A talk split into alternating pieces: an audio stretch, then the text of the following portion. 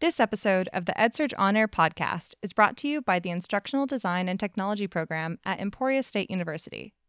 The IDT program at ESU prepares individuals for leadership in design, development, and integration of technology into K 12 as well as private sector teaching and other areas of organizational training.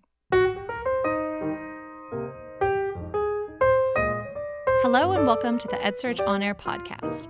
I'm Sydney Johnson, an assistant editor at EdSurge. We know artificial intelligence is changing things, or at least the people who are building the algorithms and technologies behind artificial intelligence are. But like the tech industry at large, the people building AI often don't look like their users or come from similar backgrounds. And in fact, diversity and representation is actually worse in the field of AI than in both engineering or computer science. And that can have damaging effects on who has access to these tools, what they aim to do, and who benefits from the field of AI and who doesn't. This was a topic of conversation this April at the ASU GSV conference, an event that brings together education investors and entrepreneurs from all around the world, and it's hosted by Arizona State University and GSV, a venture capital firm. One of the challenges with bias in AI tends to come down to who has access to these careers in the first place. And that's the area that Tess Posner, CEO of the nonprofit AI for All, is trying to address. During our live interview series at the conference, she told us about how her organization works with diverse youth to introduce them to AI fields and careers. Here she is. Tess, thanks so much for joining us for our interview series. Yeah, really glad to be here. Thanks for having me. Just to get started, for folks that are tuning in that maybe don't know what AI for All is about, um, can you maybe start off by telling us sort of what you guys do and, and maybe by um, starting with how you got started and, and how AI for All really, really came together? Yeah, so artificial intelligence is one of the most critical technologies of our time. It's actually going to reshape almost every industry, and we see that people are using the technology every day. We have it in our pockets, in our smartphones, and in fact, 85% of Americans use AI technology every day. But right now, there's a big diversity crisis in the field. So the technology itself is being built and shaped and decided by really a homogenous group of individuals. Mm-hmm. And to get into the field and be part of that decision making and development is only accessible to a few. So this is exactly what AI for All was started to address. We're working to increase diversity and inclusion in the field.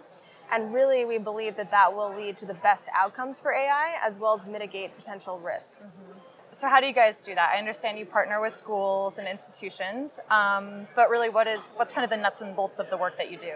Yeah, so we're actually running education and mentorship programs for underrepresented young people mm-hmm. to get into the field. So, our flagship program, which um, we started in 2017, we actually just celebrated our two year anniversary. Um, and we run AI summer camps for underrepresented high schoolers. We host them at university AI labs where the technology is being built and created and where there's a lot of great talent to teach the classes. Mm-hmm. And then we recruit underrepresented young people um, from different communities, specifically girls, low income students, and youth of color. And we get them introduced to AI through um, learning technical skills, introduced to role models and mentors in the field. But then, most importantly, they actually work on AI projects mm. that are related to solving an important problem in the world using AI technology. Um, then we have an alumni program which helps the students after the summer camp continue learning, connected to role models and mentors, and then internships, professional development opportunities. Yeah.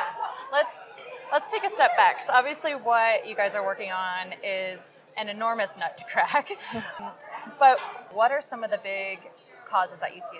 I think the problem is multifaceted, which is why it's not an easy one to solve. So you have the sort of access and pipeline issue where, for example, only 35% of schools, high schools in the US teach CS. Mm-hmm and most of them don't even teach AI. So there's really a lack of access among most young people. Um, but then throughout, you know, the Kapor Center, which just put out this report about it, calls it the leaky tech pipeline, and that there's a lot of leaks throughout. So it doesn't just start early, even though that's where we're focusing on.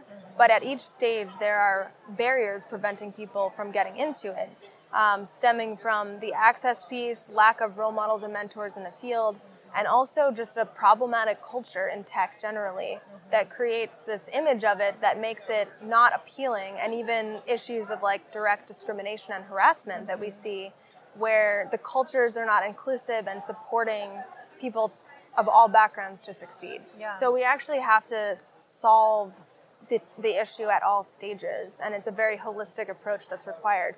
AI for All is specifically focusing on the access piece because we believe that starting early is really important, but then we're also ensuring that the students have that ongoing support into not only college but into career in the future. Mm. Um, we also work with a lot of companies and other organizations to try to find and influence those cultures to be more inclusive and making sure that our students are entering the workforce and have really great places and spaces to go into or mm-hmm. start their own companies. Yeah.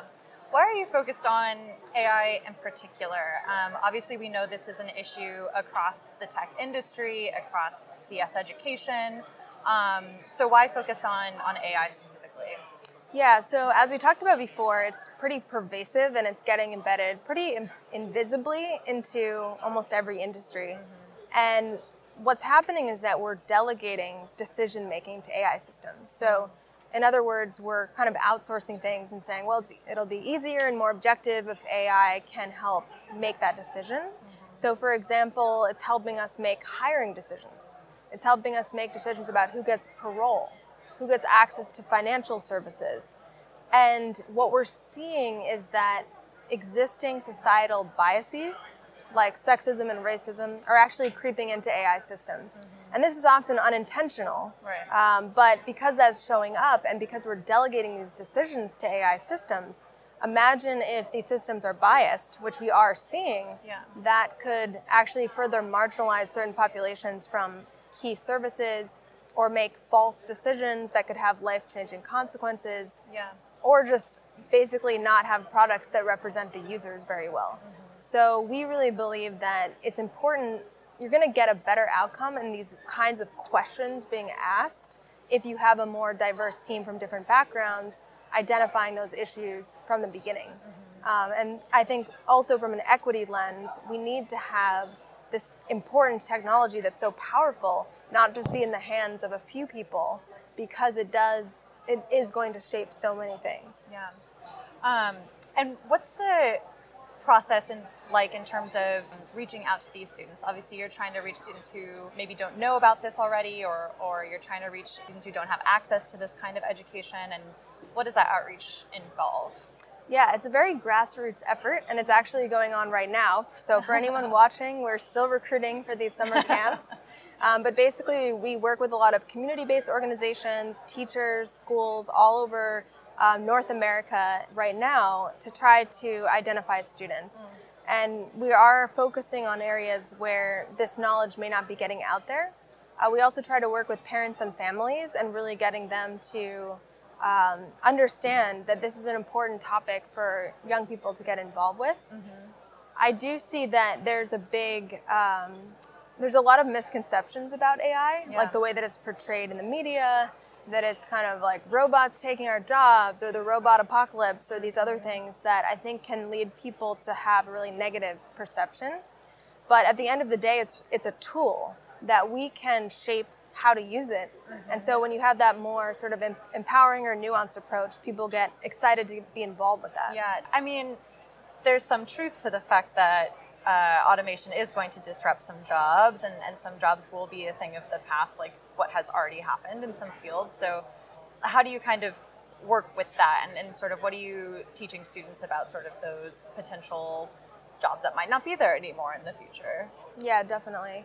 We like to have our students engage in some of those questions and really develop their problem solving abilities around those areas rather than, you know, sugarcoating it or something like that. But we also are optimistic that, again, if we create a generation of problem solvers and change makers in the space that are empowered to make good use of the technology, we can mitigate some of those risks.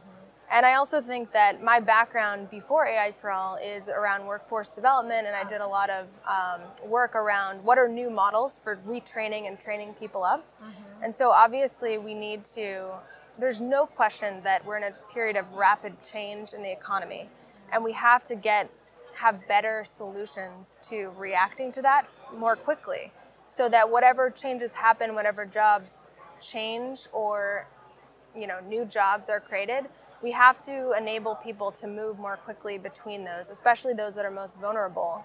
Um, so I really believe that we need a lot of innovation in that area as well, um, and we you know, there's a lot of great solutions out there, like whether it's boot camps or retraining or apprenticeships, that I'm hopeful that if we can invest more in those, we'll be able to keep up with the fast changing economy that at the end of the day we can't really predict, so we just have to be ready for it. Yeah.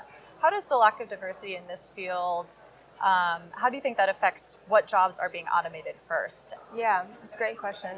I mean, I think ultimately we only have a small set of people working on these technologies and making these important decisions. So you're going to have just a limited set of solutions and a limited set of viewpoints being represented in these solutions.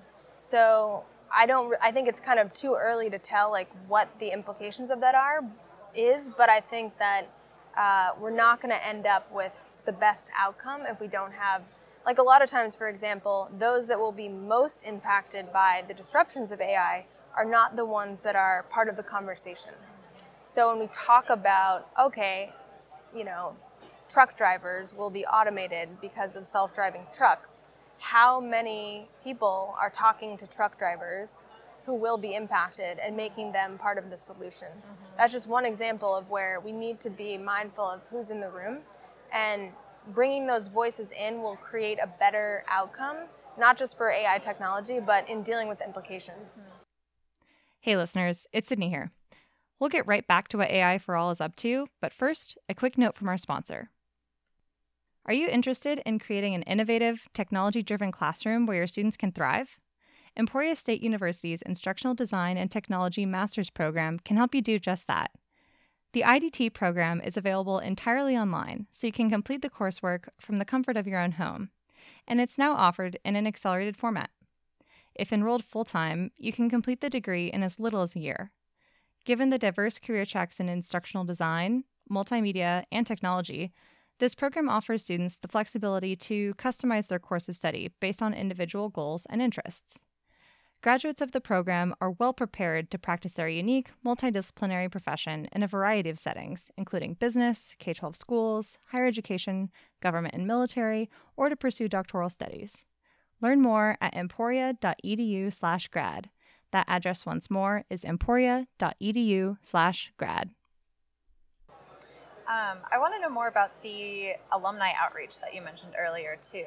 Um, so what's like the life cycle like for the students who start in these summer programs um, and how do you keep in touch with them after? Are any of them still pursuing AI? Yeah, that's a great question. It's pretty amazing actually. So a year after the program, 77% of our alumni still want to go into AI. How many alumni is that? So this summer we're going to have, uh, right now we have 250 alumni. And then this summer, by the end of the summer, we'll have over 500 alumni. Um, so it's really, really amazing to see how much interest there is and excitement because I think not only are they aware of the nuances like we're talking about, but they're really empowered. Um, 61% of our alumni go on to start AI projects in their communities. So it might be research projects or AI clubs um, or other outreach projects. We've had students that have built tools to track uh, the spread of wildfires or helping kids with autism or diagnosing dyslexia. And so I think that because it's such an empower, a powerful problem solving tool, they can go back and apply that to the things that they care about um, in, in many different disciplines like healthcare or environment or education. Yeah. So it's pretty amazing, I think, when we just bring more people into the field, we see that there's a broader set of problems being addressed with these tools. Well, we're obviously sitting here at ASU GSV, and there are dozens of ed tech companies around us, many of them that are talking about how they're using AI to uh, try to improve teaching and learning. Um, but what are some of the risks that you see around AI and in the way that it's being applied in education, or at least what are the things that we should be um, looking out for when we use these tools? Yeah, it's interesting. I've, I've had a bunch of conversations and been seeing how it's kind of become a really popularized buzzword, Yeah. let's say, Yeah. um, which is exciting. I think there are a lot of great applications of AI in, in education, personalized education, all of these pieces, ways to make um, a teacher's time more efficient, for example. But I think a lot of why, for example, bias creeps into AI systems is because of the data that it's being trained on, so the training data sets. So I think the fir- first and foremost, companies that are using AI in education or any space, frankly, need to really think about how they're going to mitigate potential biases in the data set. And every data set is going to have biases, but it's really what are the implications Yeah. and what are how are you going to test for that throughout the life cycle of product development and i would definitely recommend um, looking into that very closely and creating a set of um, standards in the company for how you're thinking about those data sets you know and all the implications that that comes with Yeah. There's also a lot of work being done to create industry standards around responsible and ethical use of AI. And those are, there's a lot of free resources out there that I would definitely encourage people that are going down this route um, to look at.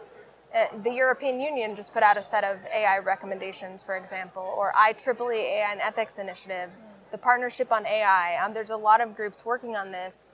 So I think those pieces are really critical to mitigate bias. But then, of course, going back to our mission, making sure that you have diverse voices represented. So if you're if you're using student data in how you're training AI systems, how do you get those communities involved? How do you get teachers involved? How do you get parents involved? And thinking about um, what what that means and what the implications are. Yeah, I mean, as you're saying this, I'm thinking, of course, it's uh, the company's responsibility to be thinking about these things. Um, but when it's in a school or, or in a system already, um, oftentimes it's it's staff members that have nothing to do with the company that are you know using the data and manipulating it. Um, so, what are some tips for those folks, and and how could they be like maybe what are some questions that they should be asking about the types of data that they're collecting um, about students? Yeah, so it's a really good question, and I think you know putting practices and policies in place for how that data is collected, how they're thinking about privacy, and making sure that they're getting permission, and really. You know, a lot of times getting the permission is, you know, a long form that nobody understands. Mm-hmm. Who actually reads privacy policies? yeah. But how do we make that really simple and straightforward so that people know how their data is getting used and feel mm-hmm. like I'm actually consenting to this in a in an you know I have true knowledge of it. It's not just a form that I'm going through. So I think that's really important. Is just how do we empower people with the knowledge to make the right decisions and making sure that we're understanding again what kinds of biases could be. Like for example, if you're only um, sampling a certain type of student from a certain geography or a certain gender, a certain race, um, that immediately will run into problems. So, really thinking about how to make your data and the use cases really, really diverse from the beginning will mitigate some of those risks. Yeah. I mean, are there any like um, ways that we've gone too far with collecting data in education? Are there things that you think that's unnecessary and, and pump the brakes sort of thing when it comes to um, the way AI is being applied, or do you think that that's we haven't reached that point yet? In education specifically, I don't know any examples, but I'm going to go ahead and say probably because we're seeing that crop up. Um, for example, a recent study called Gender Shades. I don't know if you're familiar with it. Gendershades.org. If anyone hasn't seen it, it's great research coming out of MIT Media Lab and Microsoft. And they looked at facial recognition software, which is being used in airports, in hiring, in law enforcement, in immigration. And it found that there was race and gender bias in whether the tool was able to recognize people's faces. And this was studying the top facial recognition software that's being used out in the wild. So we may think that, oh, it's fine because it's out there, but that's really not true. Yeah. Um, so I would wager to say that there probably are issues that we're not aware of, and we need to be really, really mindful of that, especially when we're dealing with children and students. Yeah. The other thing that I can't help thinking of is it seems like these conversations, like the one that we're having, are happening. Like people are talking about this, um, but what are some of the biggest barriers you think to actually that are preventing kind of the change that you want to see in this space? Um, yeah. Yeah, I think two things. One is access. So actually, um, we're working really hard to expand our summer programs. And in fact, this summer we're going to have 11 locations across North America, and we're actually launching a new program called the Open Learning Program, which we're really excited about. It's to make this education free and accessible more widely. And we have a goal of reaching a million students over the first few years. And we're releasing a beta in April, so we're really excited about that. And it's free, beginner level AI education. So I think the access piece, we feel a real sense of urgency to try to make this knowledge more accessible and available to everybody. Um, but I think the second piece is really, you know, on the industry and on who is actually creating and building these tools mm-hmm. and creating the right accountability and um, responsibility systems that don't stifle the growth and innovation, but still are really mindful that this can have potentially negative implications, and we have to make sure that we have diverse voices and are being inclusive throughout the whole mm-hmm. process. Yeah.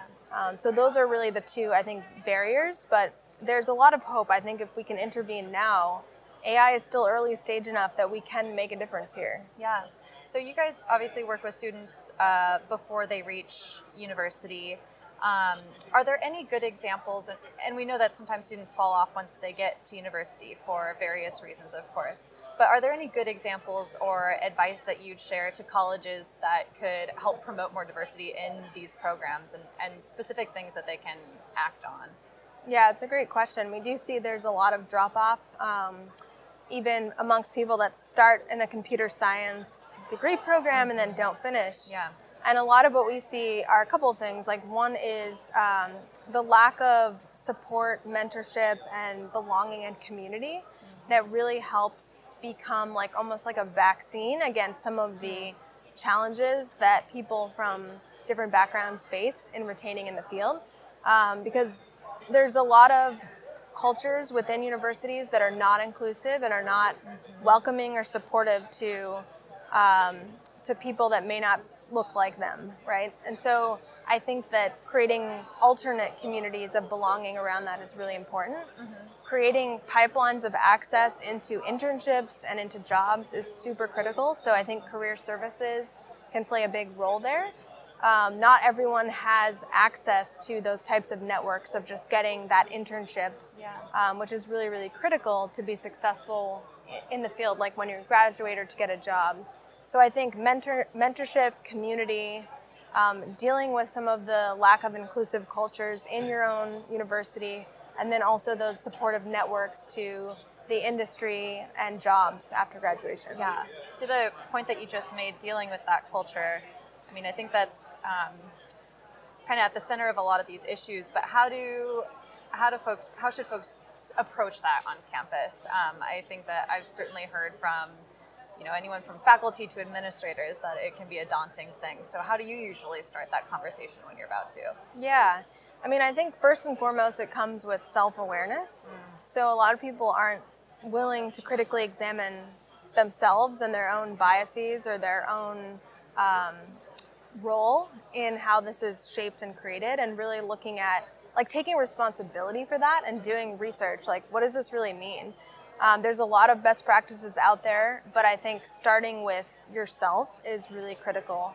After that i think it's really putting into place um, some of those best practices which is you know who's at the table and making the decisions and that goes from faculty to administration to all of those pieces um, creating other resources on campus for students like we talked about, and maybe doing like bias mitigation training for folks that are involved mm. uh, and really creating awareness around where is this coming from and how do we deal with it. Yeah. But I think most overlooked is that kind of self-awareness piece. Mm-hmm. Awesome. Thanks so much, Tess. Thank you so much for having me. Thank you. Thanks for listening to the EdSurge On Air podcast. This episode was edited and produced by me, Sydney Johnson. Be sure to subscribe to us on iTunes, Spotify, or wherever else you listen. And tune in next week for more on the future of education.